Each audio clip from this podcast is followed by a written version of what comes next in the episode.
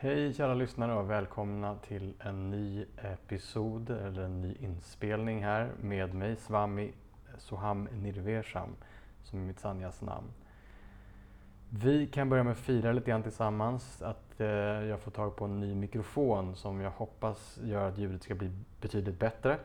Jag befinner mig fortfarande i Kuala Lumpur, eh, vilket är en brusig stad, men jag tror att det här ska kunna fungera. Det verkar så på tekniken som jag har testat. Och nu när jag ska berätta om mig själv så ska det här förstås bli jävligt spännande och intressant på alla eh, sätt och vis. Och eh, jag tycker att jag är en intressant karaktär och jag får ju höra det så att vad fan, nu är det upp till bevis här i sånt fall då. Vi börjar på ytligast möjliga sätt tänker jag mig med att jag beskriver vad är det du ser? Eh, vad ser världen för någonting? Jo, de ser ju en svensk, blond, eh, 37-årig man som ser relativt bra ut. Det förstår jag ju och har hört. Och sen är det klart, jag har ju mina bra och mina dåliga dagar också. Hyn är inte alltid perfekt och håret ligger inte alltid perfekt och allt vad fan det kan vara. Men vältränad kropp och ett trevligt ansikte tycker jag. Och eh, jag är 37 år gammal, jag är singel och eh, ser man mig så är jag normalt sett glad och på gott humör. Jag tycker om att träffa människor så att jag tror det världen ser är en glad kille med mycket energi, mycket upptåg. Det händer någonting, han ställer sig gärna upp på en middag håller tal. Han kan i och för sig också sitta tyst och meditera i ett hörn. Eh, så att eh, det är något av en kameleont också och jag tror världen ser också en person som eh, umgås med alla typer av olika människor och också har lite olika typer av klädstilar och ganska svår att definiera och sätta i en box skulle jag säga att det är det man ser utifrån. På insidan om vi går till djupast möjliga del så vem är jag? Och eh, då måste jag svara ärligt och säga att jag vet nog egentligen inte vad den djupaste delen av mig är för någonting. Och det kanske är det jag söker, för det är någonting som är säkert är att jag söker. Jag tror att de flesta människor söker. Jag söker ganska intensivt, och har gjort det rätt länge. Under stora delar av mitt liv har det varit eh, tjejer som jag har sökt och eh, även framgång. Och jag vill inte påstå att jag är fri från tjejer och framgångssökande. Men det är inte mitt främsta ska jag säga, inre sökande här i livet. Och sen tänkte jag gå till den här frågan som egentligen är det som alla ställer eh, bland det första man gör. Det är vad gör du? Alltså vad gör jag för någonting just nu i livet? Och eh, det är en hel del olika saker. Det främsta är ju mina studier och min meditation och mitt inre sökande som ju då är i eh, egenskap av lärjunge till en man som heter Dian Vimal som är min guru sedan drygt fyra år tillbaka. Det är mitt fokus. Det är flera timmar om dagen som jag lägger på de eh, sakerna och det är också ungefär sex månader om året som jag spenderar i hans närhet eller hans energi som vi säger. Men jag har också vanliga eh, projekt för mig och eh, ett av dem är ju då en bok som jag håller på och ska publicera nästa år. Jag sitter med förläggaren just nu i de här veckorna och putsar på manuset. Tanken är att publicera någon gång mellan maj och augusti 2020. Jag tror den boken kommer bli skitspännande, den kan vi komma tillbaka till senare och den handlar lite om mitt liv så att ni får en liten preview här även om boken kommer att gå in på mycket mer detaljer och vara betydligt mer strukturerad och färgglad och cool tror jag än vad jag lyckas med att få till i tal här. Men en liten preview ska vi bjuda på. Förutom det så håller jag på med den här podden givetvis och jag håller också på att starta en annan podd tillsammans med en tjejkompis som också är en norsk tantrisk dominatrix. Om ni vet vad det är. Om vet ni inte det så kan ni googla. Det är ett ganska spännande yrke hon håller på med. Eh, vi kommer att kalla oss troligen för The Saint and the Slut. Och vem som är The Saint och vem som är The Slut, det kan ni få gissa på så länge. Det kommer att visa sig när podden kommer igång om inte annat. Förutom detta så investerar jag i fastigheter framför allt och det har jag eh, hållit på med under ett tag och det är det så jag försörjer mig främst också. Och eh, jag investerar även i IT. Eh, och förutom detta så reser jag förstås mycket runt om i världen och jag håller på med en hel del annat smått och gott och givetvis familj, vänner och sådana saker också. Om jag då ska eh, gå in på mig så är det väl så att väldigt ofta pratar vi om vad har man gjort? Var kommer man ifrån? Vad är vår livshistoria? Eh, och då ska väl det säga en del om vem man är. Och, eh, jag tror att det finns något mycket, mycket djupare med oss alla än vår livshistoria. Men varför inte? Det är ju bra att kunna sätta fingret på någon karaktär i alla fall. Så jag tänkte att jag ska berätta om mitt liv. Och eh, då börjar jag med att berätta om några milstenar så att vi gör några snabba nedslag.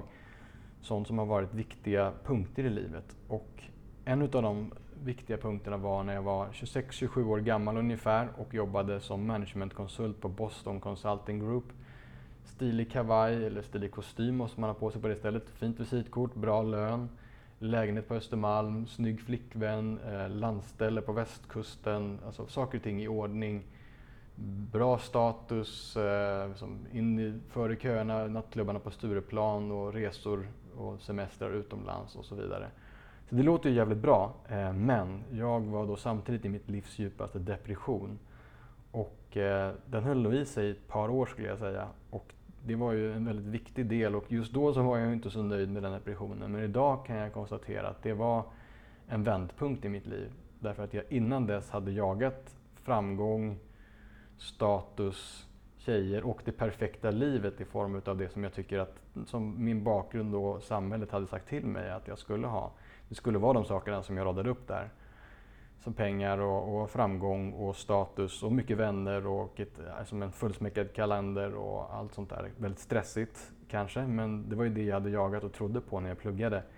Problemet var bara att när jag väl hade uppnått många av de här sakerna. Jag hade väl egentligen tickat i alla boxarna som jag ville, även om jag förstås ville ha mer pengar och större hus. Jag ville ha mer av allt det där och allt sånt. Men jag hade ju på något sätt rätt i unga år lyckats uppnå mycket av det som vi många jagar efter i vårt västerländska samhälle. Och när jag väl stod där då med mitt första schyssta jobb så var det som att jag kunde inte riktigt förmå mig själv att tycka att det här var meningen med livet. Den stora frågan var, men hallå, är det här allt? Eh, är det här, ska jag bara ha mer utav det här som jag nu har? Och är det meningen med livet? Jag kunde inte förmå mig själv att tro på det. Och eftersom att jag inte visste någonting annat än mer utav de här sakerna, det vill säga ja, kanske lite schysstare semestrar och kanske ännu fler kompisar eller eh, kanske, vem vet, en snyggare flickvän eller en bättre flickvän eller bara att hon skulle ändra på sig eller vad det nu var. Jag kunde inte se någonting mer i det liv jag hade och det blev ju då som att titta in i ett mörker. Och tittade jag på mig själv så var det ju också helt tomt. Jag fattade inte riktigt vad poängen med mitt liv var och därför förstod jag nog inte vad poängen med, med mig var heller. Det var då jag började söka. Jag började gå till psykoanalytiker och gick till honom i tre och ett halvt år för att försöka bena ut vad det var för någonting som hade hänt med mig. Varför var jag inte den där glada, spralliga killen som jag hade varit under studietiden? Eh, en annan viktig punkt hände ungefär tre fyra år senare. Jag hade ju då börjat söka och jag hade blivit lite lyckligare, jag hade bytt jobb. Eh, men eh, jag tyckte inte att den här psykoanalysen riktigt svarade på livets gåta utan jag, jag började känna känslor och, och jag började liksom kunna prata om mitt inre, förstå mitt inre och titta på min barndom från alla håll och kanter. Men sen plötsligt öppnade jag min första andliga bok, jag tror det var april 2012. Och det var en bok som heter The Power of Now skriven av en man som heter Eckhart Tolle. Det finns väldigt många olika sätt att komma in i eh, Eh, andlighet. Det här var ett sätt, eller det var en bok. Eh, jag tycker den var i och för sig jättebra. Jag skulle absolut kunna rekommendera den för någon som är nyfiken på att titta på vad är spiritualitet för någonting. För mig så blev det ju en chock, eh, en positiv chock. Jag kommer ihåg att jag hade haft boken i byrålådan ett par år utan att egentligen tro att det där var någonting att ha. Ehm, men så tog jag upp den där och satt en kväll och tittade i den första sidan, andra sidan, läste lite grann om den här personen som tydligen också var 29 år, lika gammal som jag då, när han hade haft ett andligt uppvaknande. Och det han beskrev där var ju en helt annan verklighetsbild än vad jag någonsin hade hört talas om.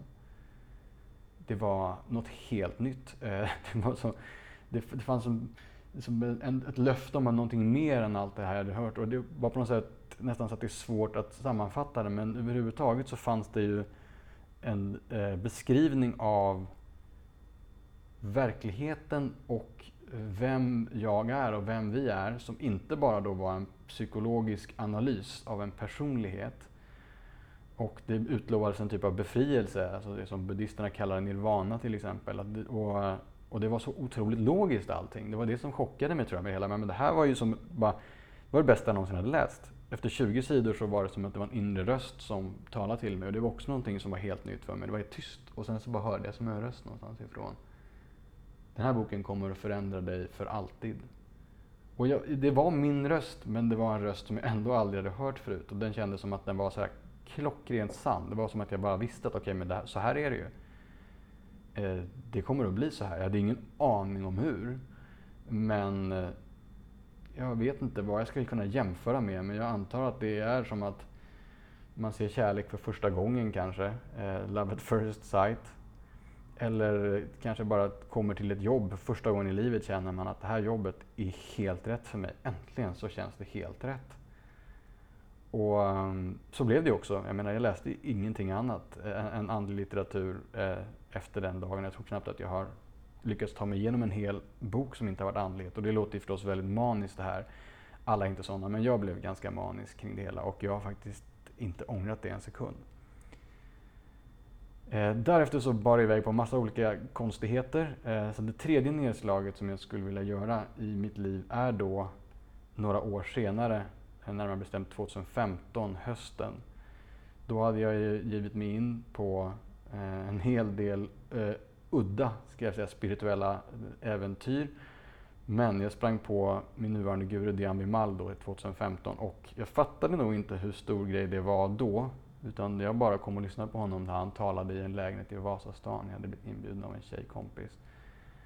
Eh, men med tiden visade det sig att det var totalt livsomvälvande för mig. Och eh, jag skulle vilja, vilja säga att jag förstod nog det handlar om att titta inåt, har nog alla hört. Det här att titta på insidan och inte bara utåt. Och då kan vi konstatera att eh, när depressionen slog till, det var första gången som jag började inse att okej, okay, jag kan inte börja leta efter samhällets mall och det som kanske då familj och vänner har sagt till mig att jag ska gå på för lycka, det funkar inte längre. Så jag började väl åtminstone ifrågasätta det. Sen när andligheten dök upp med den här boken jag talade om, då blev det på något sätt som att oj, wow! Jag fick en tilltro till att det fanns någonting här på riktigt eh, och jag fick en riktning i det. Okej, okay, wow, jag fick en riktning. Men fan vet om det var riktat så mycket inåt ändå. Men det var i alla fall att jag började titta på de här grejerna och sitta med mig själv och, och titta på ja, tankar och känslor från ett nytt perspektiv. Och att det kanske finns någonting mer än tankar och känslor på insidan. Men eh, det som gurun sen började göra var att han verkligen fick mig att börja se mig själv. Eh, och då inte i form av etiketter, identitet, tankar och känslor. Utan eh, det var någonting helt annat. Jag började verkligen rikta uppmärksamheten mot eh, vad ska vi säga, uppmärksamheten självt. Och det har nog mycket att göra med att han ser mig på ett sådant sätt utan etiketter. Och när jag umgås med en sådan människa så har jag själv lärt mig att börja se på mig själv utan etiketter. Har jag då gjort någonting galet i mitt liv? För det låter ju ganska tillrättalagt allt här när jag hör mig själv. Och eh, jo, det har jag ju. Och det är väl det som den här boken som jag skriver om kommer att handla en hel del om också.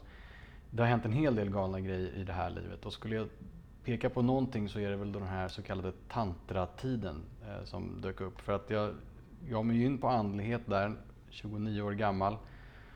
Och eh, det var yoga och det var meditation och det var veganmat och yogafestivaler och en del annat. Och eh, visst, jag intresserade mig för ayahuasca men det som ju verkligen hände var att jag först egentligen blev, min första lilla besvikelse med yoga eh, och hela den här andliga fina new age-världen jag hade hamnat i var att jag tyckte att det var som saknades lite juice, alltså det saknades lite spänning, det saknades lite sensualitet. För det är ju någonting som jag har tyckt varit väldigt eh, spännande i mitt säga, vuxna liv. Men då dök ju tantra upp och det är en historia i sig hur det dök upp men Eh, om jag då ska bara ge en liten, liten fingervisning så eh, blev det så att tantra fängslade mig, fick mig att säga, mig upp, säga upp mig själv som VD för ett eh, ganska fint och stort fastighetsbolag och eh, åka runt i världen i två år tillsammans med då ett team i en ganska så stor, de kallar sig själva Europas största tantraskola. Jag vet inte, kanske till och med var världens största tantraskola. Och eh, jag hängde med där och eh, det blev en del av teamet och en assistent och det var ju retreats och workshops till höger och vänster. Och ett väldigt udda liv. Alltså det var så här, sexuellt sett så var ju det eh, bland det mer extrema man kan ägna sig åt. Och jag testade väl det mesta som går att göra sexuellt under den där tiden. Och eh, det är väldigt många olika äventyr som eh, utspelar sig där. Och det blev ju så mycket att såklart att föräldrar och andra undrade lite grann vad i helvete är det som har hänt med den här killen? För jag kom också tillbaka till Sverige och Stockholm med helt ny style. Så det var målade naglar, det var tajta, svarta, glittriga tjejkläder. Det var energier som flödade åt alla håll och kanter och jag dansade som, som en jag vet inte, galning på dansgolven. Alltså jag syntes och märktes och det var en del utav det hela också. Eh, att man skulle på något sätt våga sticka ut. Så eh, vi kommer gå tillbaka till mycket med det här med tantratiden men det var i alla fall två, två och ett halvt intensiva och rätt galna år av mitt liv som jag inte riktigt vet om jag var på väg i rätt riktning men det blev i alla fall spännande historier, mycket äventyr eh, och någonting som jag absolut inte ville ha ogjort på något vis därför att min bok hade inte varit i närheten av lika rolig om inte det där hade hänt. Så nu känner jag att jag har kanske småtisat lite grann och givit några små stick. Och eh, för er som eh, tycker att det var precis lagom så kan ni spola fram till slutet där jag ska komma med en slutsats. Men det jag tänkte försöka göra nu också för att ändå ha gjort det en gång är att kronologiskt också då bara berätta men var kom jag ifrån och hur växte jag upp och eh, vad hände? Så att ni får en liten kronologisk historieberättelse här nu. Och eh, jag är född 1982 i Stockholm av två stycken eh, relativt välkända föräldrar som båda är politiker. Ulf Adelsson och Lena Adelsson Liljeroth heter de, det är väl ingen hemlighet. Och eh, Danderyds sjukhus föddes jag på. Det var mitt i valrörelsen, pappa var partiledare och det var då tydligen supertight mellan honom och Olof Palme. Det var ju sån eh, ganska hetsk valrörelse på den tiden så jag föddes och var med på löpsedlar och grejer redan då. Och eh, ingenting jag minns någonting av givetvis. Men sen så var det ju då en uppväxt, eh, så som många skulle kanske kalla privilegierad. Och eh, det är inte så att vi var jätterika eller någonting sånt, men det var ju förstås röda mattan på väldigt många ställen man kom till och alla visste ju vem min pappa var när jag växte upp i princip. Så det, jag minns redan från 4-5 års ålder att man cyklade på stan och att det kunde vara, vara framförallt ungdomsgäng kanske framförallt på Östermalm, vad vet jag, som började ropa Uffe Adelsson, tja la la la la och sådana där saker. Och det var för mig något helt normalt. Och jag vet att jag fick frågan som barn ibland, men hur känns det att ha en känd pappa? Och jag tyckte alltid att den där frågan var rätt svår att, att, att svara på. Jag tyckte det var på något sätt, vad fan säger man om det? Eh, det var ju det enda jag visste. Jag hade ju bara en pappa. Jag hade haft en annan pappa, i alla fall inte i det här livet. Eh, åren gick, jag skötte mig i skolan och det var på något sätt en ganska lugn och bekymmersfri barndom. Sommarna spenderade vi på Kärringen på västkusten som ju är och var ett riktigt litet sommarparadis. Det ligger längst ute vid havet. Eh, det är bara kala klippor runt omkring horisont utanför.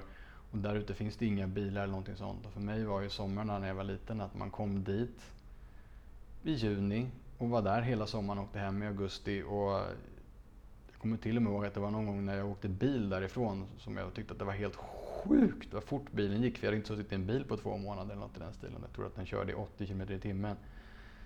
Det var alltså riktigt så här, sommarparadis. Och jag skriver i min bok där också om att komma till Käringön på sommaren, det var lite grann som att alltså, komma tillbaka till en kärlek. Jag tror att många människor har vuxit upp, eh, det kanske var att man hade någon katt eller eh, en plats i skogen eller vem vet vad det kan ha varit. Men någonting som det var någon typ av romans med. Och för mig var ju Käringön och är fortfarande en romans.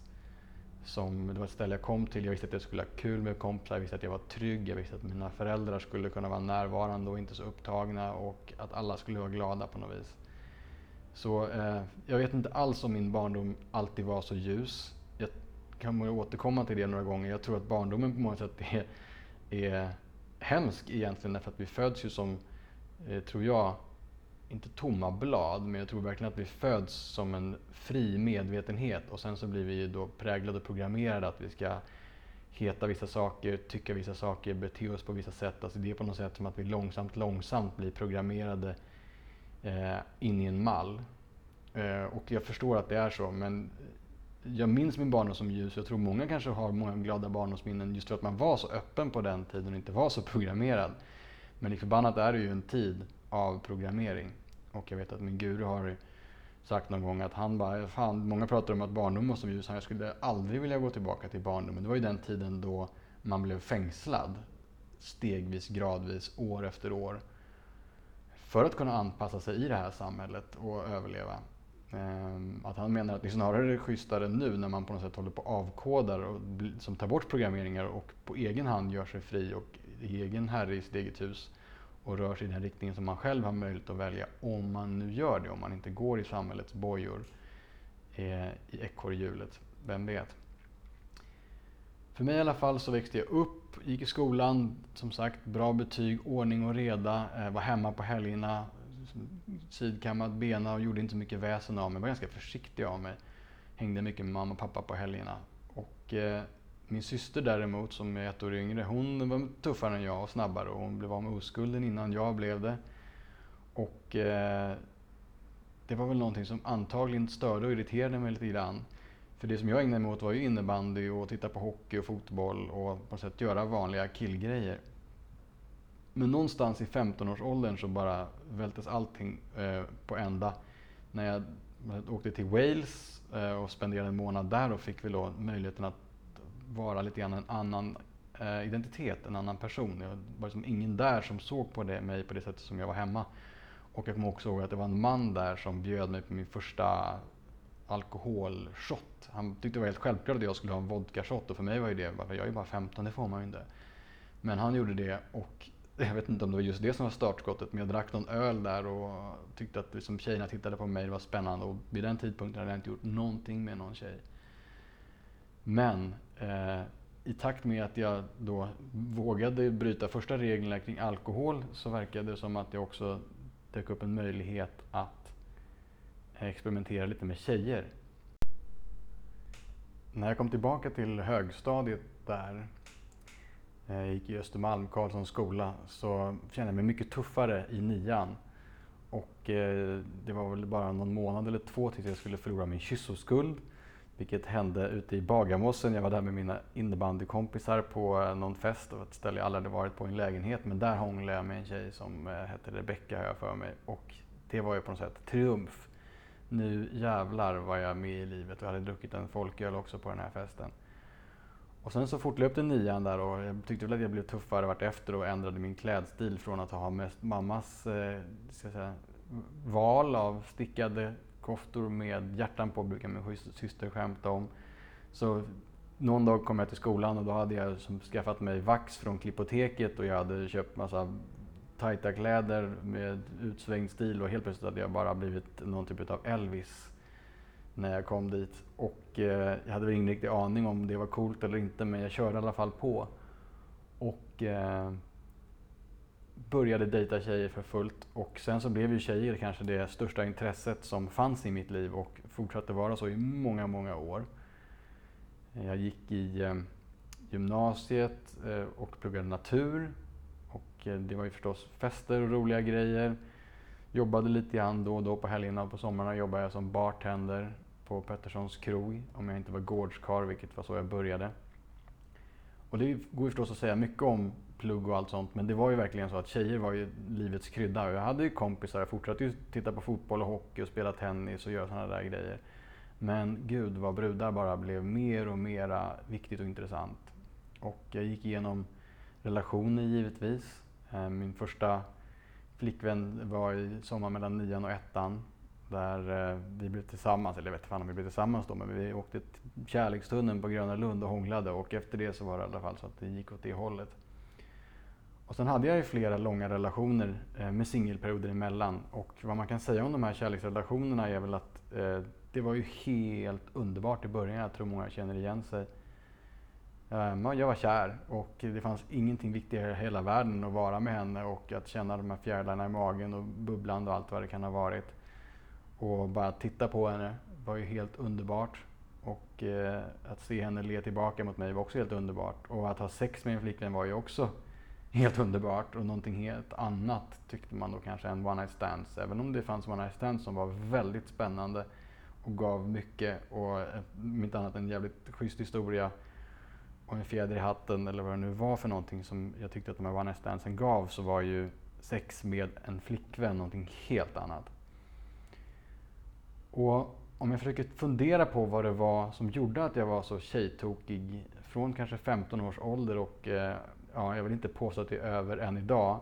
Men det har ju absolut fått ett nytt perspektiv sen jag träffade min guru. Så var det väl det att tjejer lovade någonting mer på något vis. Kärlek var ju det som jag tror att jag mest letade efter. Den här underbara, härliga känslan av att man älskar. Och att det finns ett kvitto på det på något sätt. Att det finns någon att rikta kärleken mot. Och någon som då tittar tillbaka på en med tindrande ögon som visar att jag är älskvärd. Och det kan man förstås ha med vänner och, och familj också. Eh, men det är någonting med en tjej som gör att, jag vet inte, åtminstone jag kan på något sätt kasta mig in i det helt och hållet. Men allting var ju inte bara kärlek, det var ju också en jakt på sex givetvis. Och själva akten och, och jag hade en, en sån journal där jag skrev ner mina, vad ska vi kalla det för? Herregud. Belägringen låter ju inte klokt. Nej, men alltså, pinnar kan man ju säga, det låter ju nästan ännu värre. Men eh, vad det än var så var det ju sexuella samlag som jag skrev en liten anteckningar över om när, vem det var, när det var och sådär. Och det där såg jag ju på något sätt som bedrifter, att man räknade pinnar och det var häftigt att ha legat med många. Och eh, en stor del av mina studier och det som jag pratar om i min bok handlar just om hur sex har styrt mig i stora delar av mitt liv. Och då är det inte bara akten utan då är det också det här spelet om att vara signifikant. Att vara attraktiv, att vara populär, att vara den som tjejerna vill ha. Och som tjej så är det förstås motsvarande då, att vara den mest populära tjejen på festen eller den som killarna helst vill ha. Och hur det sitter som en programmering i hjärnan. Och det här har jag inte alls varit befriad ifrån. Och jag vill ju också mena att det är det som har drivit mig att vilja prestera så mycket inom olika områden. Att verkligen vara bra, inte bara på tennisbanan och inte bara i baren när jag raggar utan även karriärsmässigt och på alla möjliga olika sätt. Kanske till och med att man vill vinna en diskussion. Så mitt liv eh, har ju löpt på då med studier på gymnasium och därefter blev det lumpen där jag var stridsbåtsförare i Vaxholm.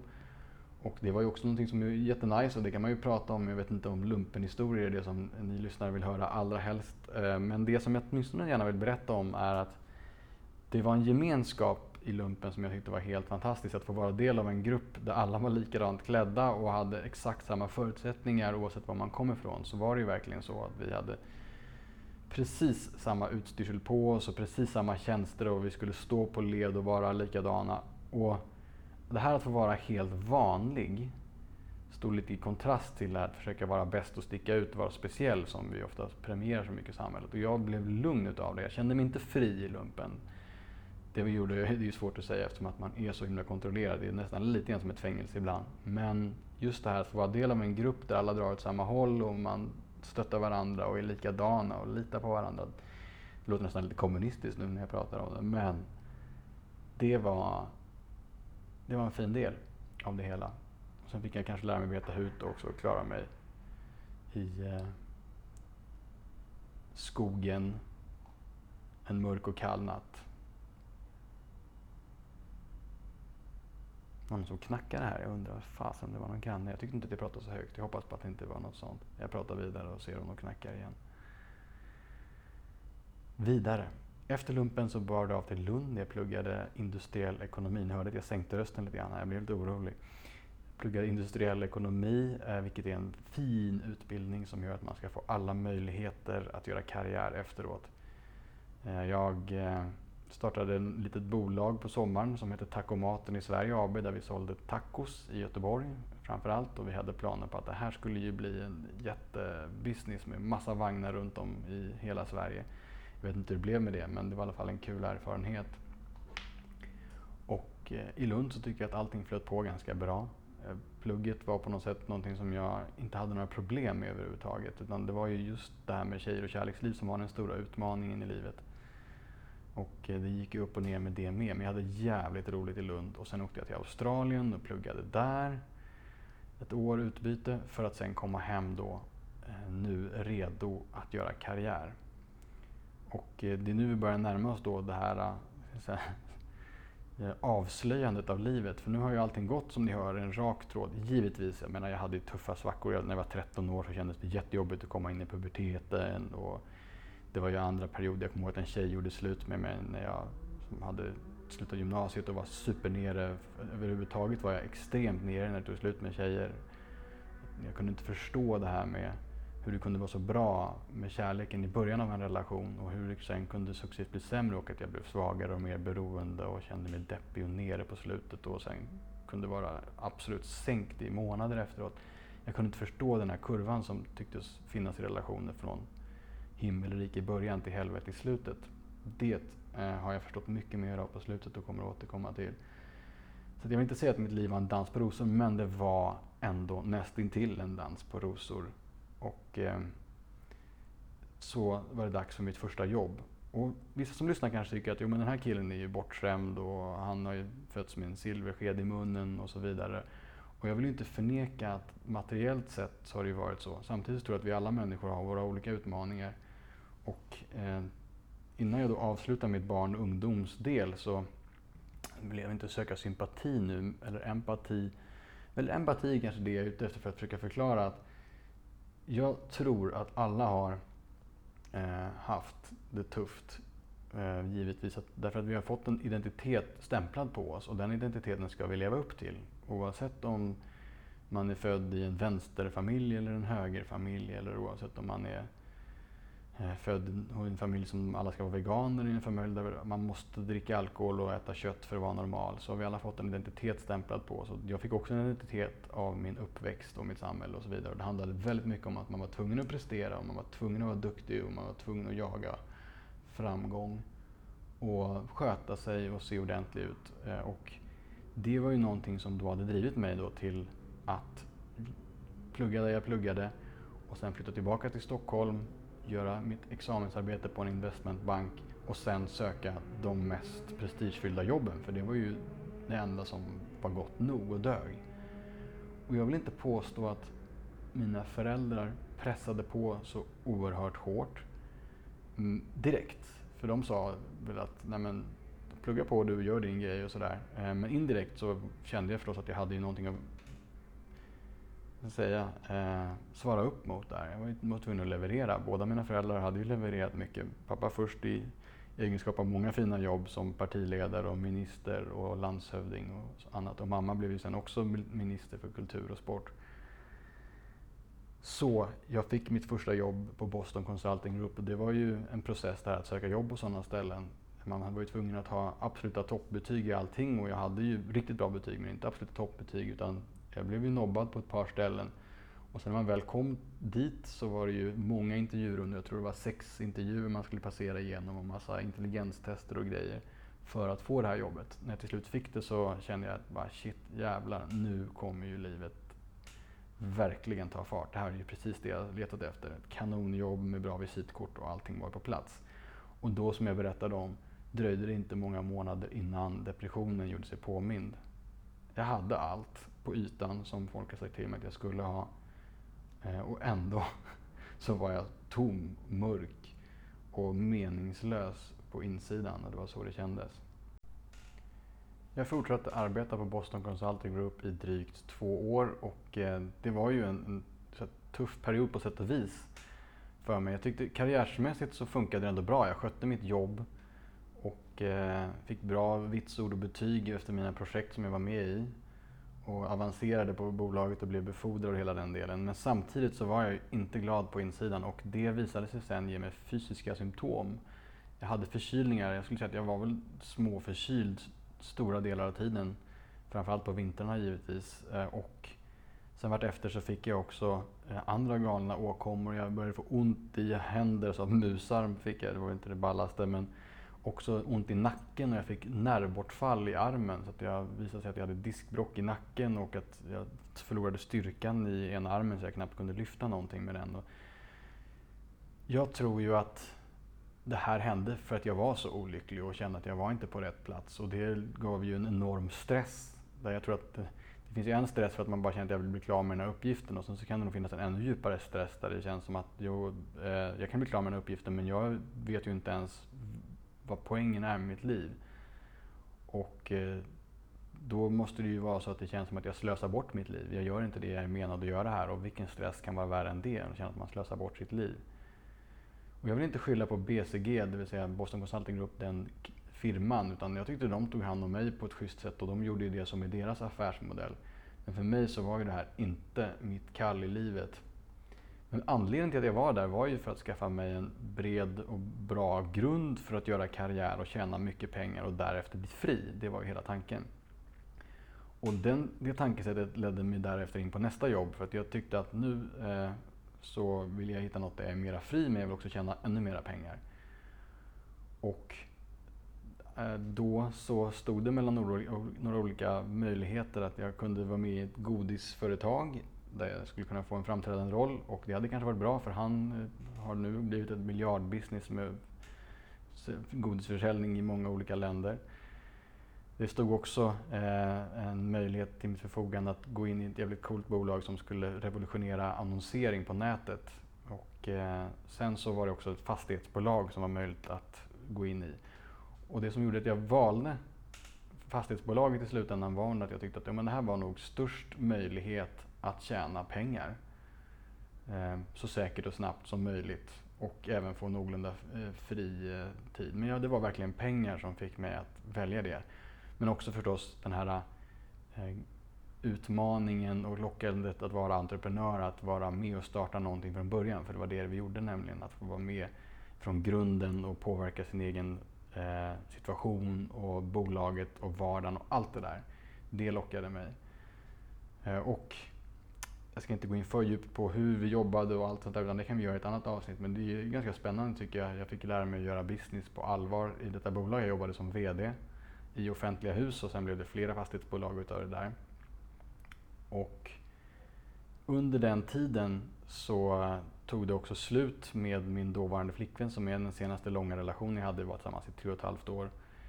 Jag eh, blev singel och eh, jag var väldigt, väldigt, väldigt ledsen när det slut med henne och nere och svag igen som vanligt. Men sen så blev jag singel och gav mig ut på stan och började jaga tjejer precis som vanligt Eh, kan man väl säga, i mitt liv. Det var ju det som var den stora fritidssysslan. Förutom att ha kul med kompisar, men då var det också en del av det här med tjejerna.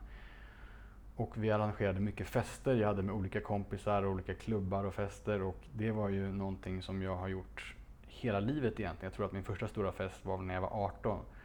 Och det var någonting jag lärde mig av mina föräldrar. De har ju alltid massa stora fester och när jag växte upp så nämnde jag faktiskt inte. Jag växte upp tio år i något som heter Tessinska palatset. Pappa var landshövding så då bodde jag i ett palats och det sticker väl kanske i ögonen på vissa.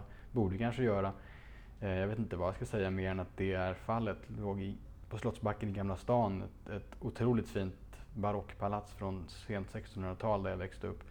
Och där var det fest. Från att jag var nio år när vi flyttade in där tills jag flyttade ut som 19-åring så var det ju stora fester med mycket folk och det var så jag växte upp och lärde mig. Och jag gillar att gå på fest och jag gillar att arrangera fest. Och jag tror att jag har fått lära mig hur man ska göra det också, även om jag har min egen knorr på det. Och eh, då kan man fråga sig varför arrangerar jag fester då? Och klubbar och så vidare ända upp. Och jag gör det ju fortfarande, även om det förstås inte riktigt är på samma sätt som tidigare. Så tror jag att den, det finns ju en lite sådär tvivelaktig anledning och det är ju statusen som man får. Att eh, killar tycker att den här killen är bra att känna och tjejer tycker att den här killen, han kan ju vara någonting. Det är status att arrangera en stor fest eller klubb någonstans. Och jag gillade det där och det var ju alltifrån kräftskivor till studentskivor till eh, tjejmiddagar hade jag en kompis på Sturekompaniet. Vi hade technoklubbar, vi hade AVs, det var lite allt möjligt där som vi hade. Och eh, detta körde jag på med samtidigt som jag då var VD för det här fastighetsbolaget och eh, gick i psykoanalys för att försöka förstå vem jag var. Och det låter ju som en drömtillvaro. Och visst, jag var inte deprimerad på samma sätt som jag var på BSG. för jag tyckte att nu hade jag ju ett bättre vardag åtminstone och jag hade ju någon jag kunde prata med om känslor. Men det var ju fortfarande ett rastlöst sökande utan tvekan. Och det var ju då som jag sprang på den här boken, The Power of Now då, som jag berättat om, där andligheten öppnade dörren. Och det blev ju en, en rejäl omvälvning för mig. Och jag tror att eh, folk i min närhet kände att ja, Erik han har hittat någonting här. Och de ju, kunde inte gärna komma undan för jag skulle ju tjata hål i huvudet på alla människor jag träffade om att det här med andlighet, det här är grejen. Ni borde läsa den här boken och där vet ni om att det finns en annan verklighet och vet ni om att det finns en inre dimension och jävla vad jag körde på. Det gick lite te här vid sidan om, om det är okej. Okay. Andlighet var spåret. Och eh, det funkade bra att leva med parallellt eh, med mitt VD-jobb i fastighetsbolaget. Jag tyckte det var schysst och det var inga konstigheter. Men det blev ju mer och mer av min fritid som gick till det här spåret. Att jag åkte iväg på yogafestival. Och eh, det var ju där på den här yogafestivalen på Ängsbacka 2014 som jag kände först att ja, nej men det här är ju härligt. Jag får en fin känsla i bröstet och det känns bra med veganmat och man blir bra i magen och det är rosor på toaletten när man går istället för vad det nu kan vara om man käkar McDonalds, vilket jag ju också tyckte om vid den tiden. Men jag saknade sensualiteten och då hände det någonting där på dansgolvet. Näst sista kvällen tror jag att det var en kille som eh, rörde på sig tillsammans med en tjej på ett sätt jag aldrig hade sett. Det var väldigt synkroniserat och de verkade ha någon extrem energikontakt. Och då var det någon tjej som berättade att jo, men de håller på med tantra de här. Och i samband med att hon berättade det för mig så började han nästan skaka. Det såg ut som att han knappt, alltså typ fick en epileptisk attack. Men det var ju inte det, för det såg också njutningsfullt ut och det gick väl lite långsammare än vad det gör om man får en epileptisk attack. Och då berättar hon, nej men han får en helkroppsorgasm nu. Det är det. Och Jag bara, herregud. För det var ju mycket sensationell information på en gång. Tantra, tantrasex, helkroppsorgasm. Alltså det var så här, vad är detta? Ni kan nästan se den här killen, Östermalmsbratten som numera då är någon typ av new age-kille. Intresserad av sex och tjejer och livets goda. Eh, han spärrade antagligen upp ögonen, jag vet inte vad han såg för någonting, men någonting såg han. Och jag kunde inte släppa taget om tantra, det här var någonting jag var tvungen att utforska. Så att i min eh, andliga bana där, som ju var mitt sidospår från mitt vanliga ska vi säga, Stureplansliv, så eh, mediterade jag och jag höll på med yoga och jag läste eh, andlig litteratur och försökte förstå allt det här. Men tantra var något som fångade min uppmärksamhet. Och sen var det bara ett halvår därifrån till att jag blev inbjuden till min första tantrafest utav den här tantraskolan. Och eh, i min bok så heter de No Limit Tantra. De kan få heta det här också nu tills vidare. Vi får se hur vi ska göra med allting. Alla sådana brands och grejer. Jag har ingen aning än så länge. Den här festen som jag gick på var något alldeles enastående. Eh, jag var en av 100 nybörjare som kom dit i ganska vanliga kläder och sen så var det 100 eh, utav de här tantra-entusiasterna som var med i den här skolan. Och det var väldigt lätt att se vilka som var vilka därför att de som var med i den här skolan de var ofta svartklädda, de hade ofta smink, både tjejer och killar, tajta kläder, intensiva blickar eh, som var lite skrämmande men också väldigt härliga. Och, och jag tyckte att de var som ändå väldigt välkomnande. Och på den här festen så var det guidningar och grejer som hände och man, det var energier till höger och vänster. Och framförallt så var det ju brudar som var någonting helt annat. De var eh, nästan som rovdjur. Jag menar, jag är van vid att, att som kille så jagar man ju normalt ett tjejer i alla fall är den som flörtar och ligger på lite grann. Och här kändes det nästan tvärtom. Jag kände att jag var bytet på den här festen. Och eh, jag lekte runt där med energier och det var som tjejer som kom fram och lekte med min ryggrad och jag satte igång massa olika energier som fick min kropp att röra sig åt alla möjliga håll och kanter och det var ju något helt nytt. Det var som att vara i Disneyland för vuxna kan man nästan kalla det för. Det kändes magiskt. Absolut.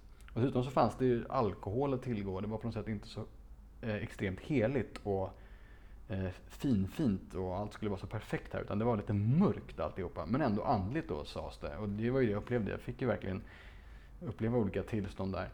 Det fanns också ett Code Red Room som de kallade det för. Eh, och där vågade jag knappt titta in men jag pikade in lite grann så här, drog undan gardinen och då så såg jag att det var kanske 10-15 spritt språngande nakna människor där inne i det rummet. Och jag vågade inte titta om de hade sex. Jag tyckte också, verkligt eller inte, att det var som en energivägg som bara stod emot mig så att jag på något sätt nästan tumlade bakåt från det där. Och kände att nej, det där var nog för mycket för mig. Det där, eh, det där pallar vi inte med. Men sen var det också några andra saker som hände på den här festen. En väldigt häftig grej var att jag fick reda på att vissa av de här tjejerna som jag hade lekt med energimässigt och sexuellt tycker jag, även om det förstås var kläderna på och liksom i ett rum med andra, så tyckte jag att det var väldigt intimt hur vi hade lekt med varandra. Jag fick höra att de hade sina pojkvänner på festen. Och givetvis, det första som då slog mig var att herregud, nu är det några svartsjuka arga killar här som hatar mig. För det är ju så som jag hade upplevt att det fungerar mellan pojkvän och flickvänner. Att raggar man eller hänger med någons tjej, då är det en sur, arg kille som står någonstans och är svartsjuk. Och hatar den. Eh, och själv hade jag väl varit precis lika sur, arg och svartsjuk om någon hade raggat på min tjej. Så jag var väl inte bättre där än någon annan. Men det som hände var att de här killarna kom fram till mig och välkomnade mig på ett helt för mig absurt chockartat sätt. De sa “Tja, jag såg att du stod och lekte lite med min flickvän tidigare. Det verkar som att ni hade nice flow, bra energier. Jag tyckte det var lite härligt. Eh, vad heter du?” Jag bara “Va?” vad, vad menar du? Och så kom det fram, DJn kom fram och han hade också haft sin tjej på festen. Jag hade lekt med henne med. Och jag, jag kunde inte förstå. De tittade på mig som att de eh, alltså, tyckte så mycket om mig. De var så välkomnande. De verkade inte ett dugg svartsjuka de verkade nästan till och med lite kära i mig tyckte jag, för det var den blicken jag fick. Och det var väl en ganska eh, jag ska säga, bisexuell stämning överhuvudtaget på den här festen. Men jag, jag, tänkte inte så långt, utan jag var bara chockad över att de var så välkomnande och inte verkade vara ett dugg svartsjuka. Det verkar inte vara något game. Och det de sa var då att du, eh, eh Erik, om du gillar den här energin och tycker det är spännande, då ska du anmäla dig till den här kursen som kommer gå i eh, grundkursen i sexuell avprogrammering som kommer gå några månader senare eh, i eh, södra Sverige. Och när jag kom hem den kvällen så kände jag mig dels helt jävla omtumlad men jag tyckte att det här var bland det mest spännande som någonsin hade hänt mig. Och den kvällen så bestämde jag mig också för att, nej men vad fasen, jag lever bara en gång. Kanske. Eller oavsett så lever jag nu och jag vill fortsätta leva så att jag anmälde mig till den där kursen som skulle förändra mitt liv. Och eh, att gå in i den skolan, vilket jag sen gjorde då, det förändrade definitivt mitt liv. Men min andliga resa fortsatte med annat. Jag åkte iväg och gjorde ayahuasca i eh, först Portugal, sen dess har jag gjort ayahuasca även i Peru och i Sverige. Eh, och eh, det finns ju mycket att berätta om det. Det är ju en eh, medicin och jag har ägnat mig en hel del åt olika plantmediciner eh, i spirituellt syfte för att försöka upptäcka olika delar av mig själv. Det kan vi absolut prata mera om.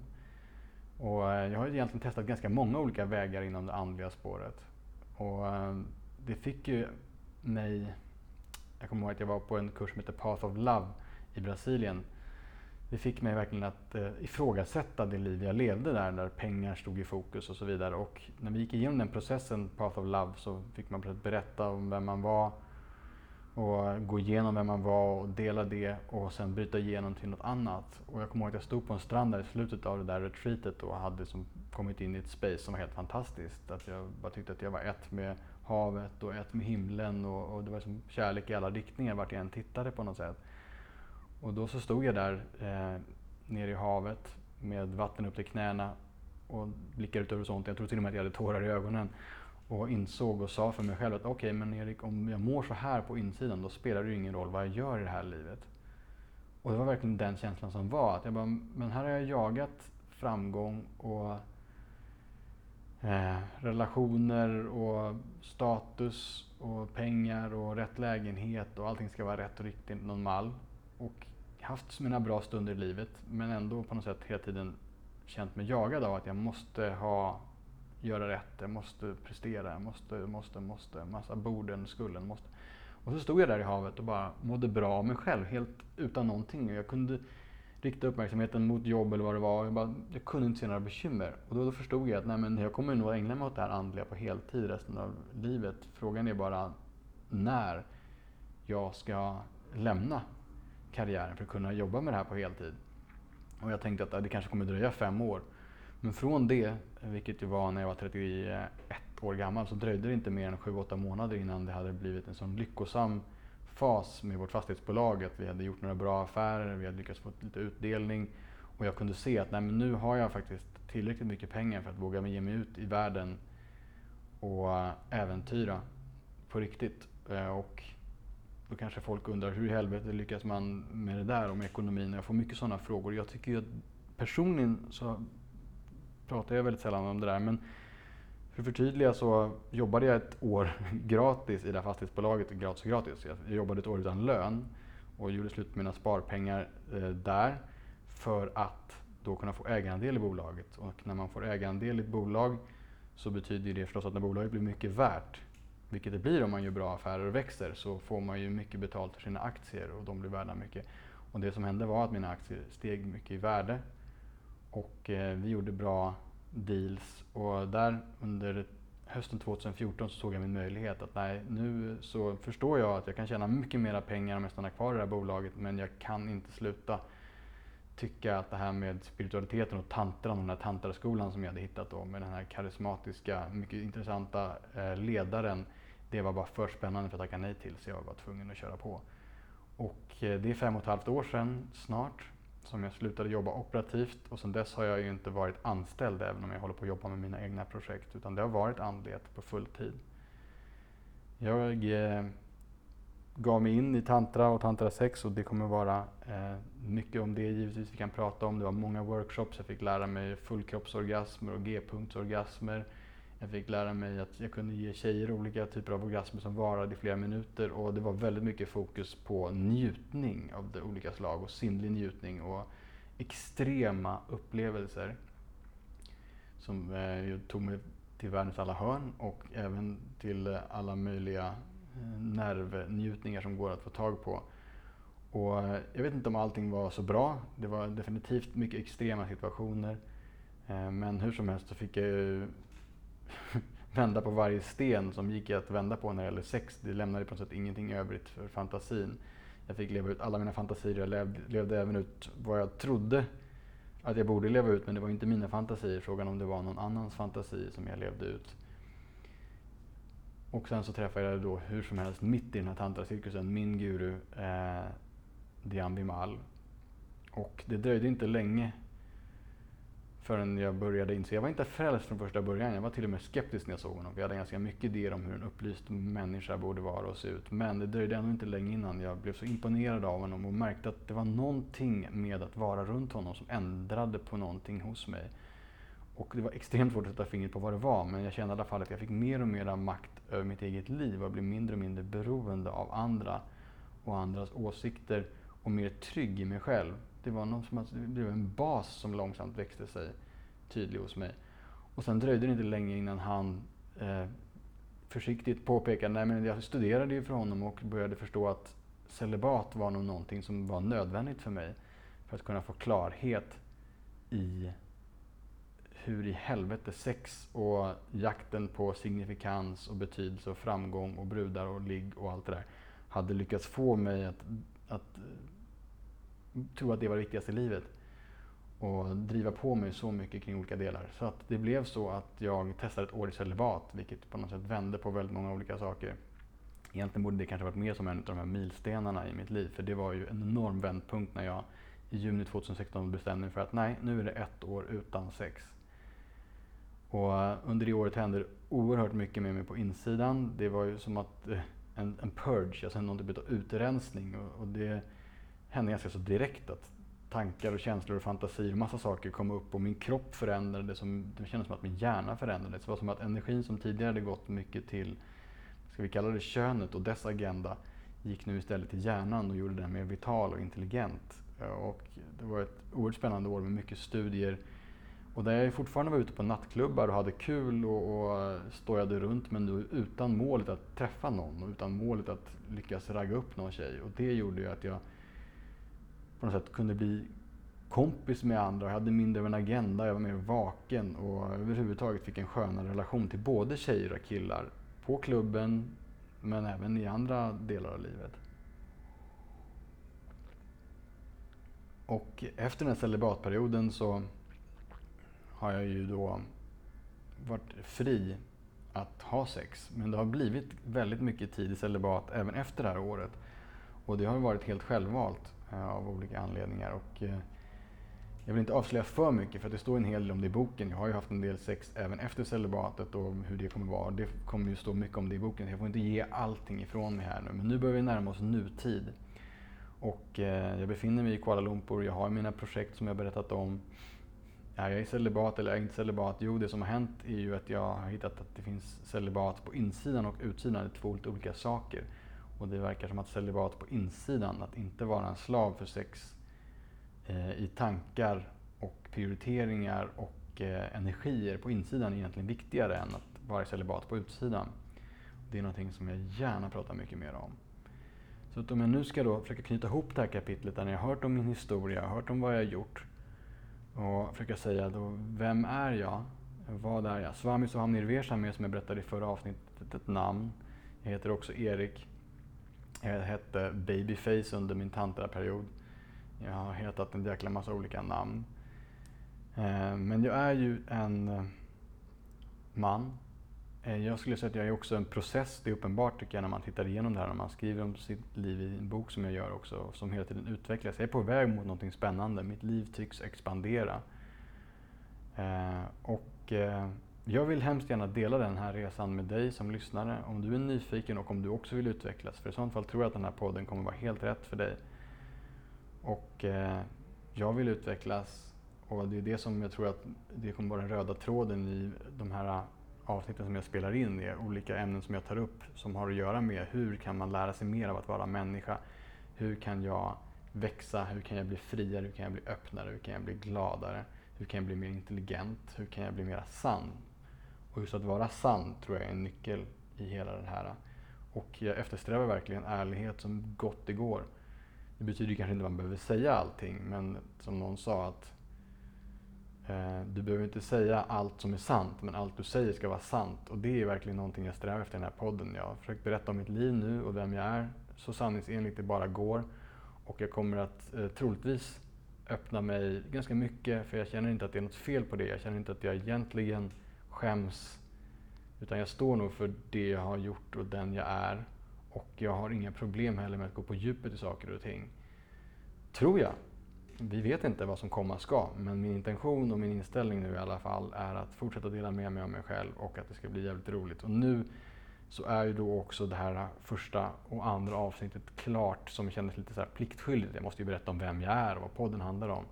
Hädanefter kommer det att bli frågor och frågeställningar ur livet och om livet och eh, jag kommer att känna mig mera fri och jag hoppas på att ni också kommer att uppleva det som eh, ytterligare ett steg uppåt i hur intressant det blir, hur spännande det blir, hur coolt det blir eh, att eh, lyssna på den här podden. Jag vill tacka så mycket för mig och krama er alla eh, med en stor varm kram här från Kuala Lumpur. Hej på er!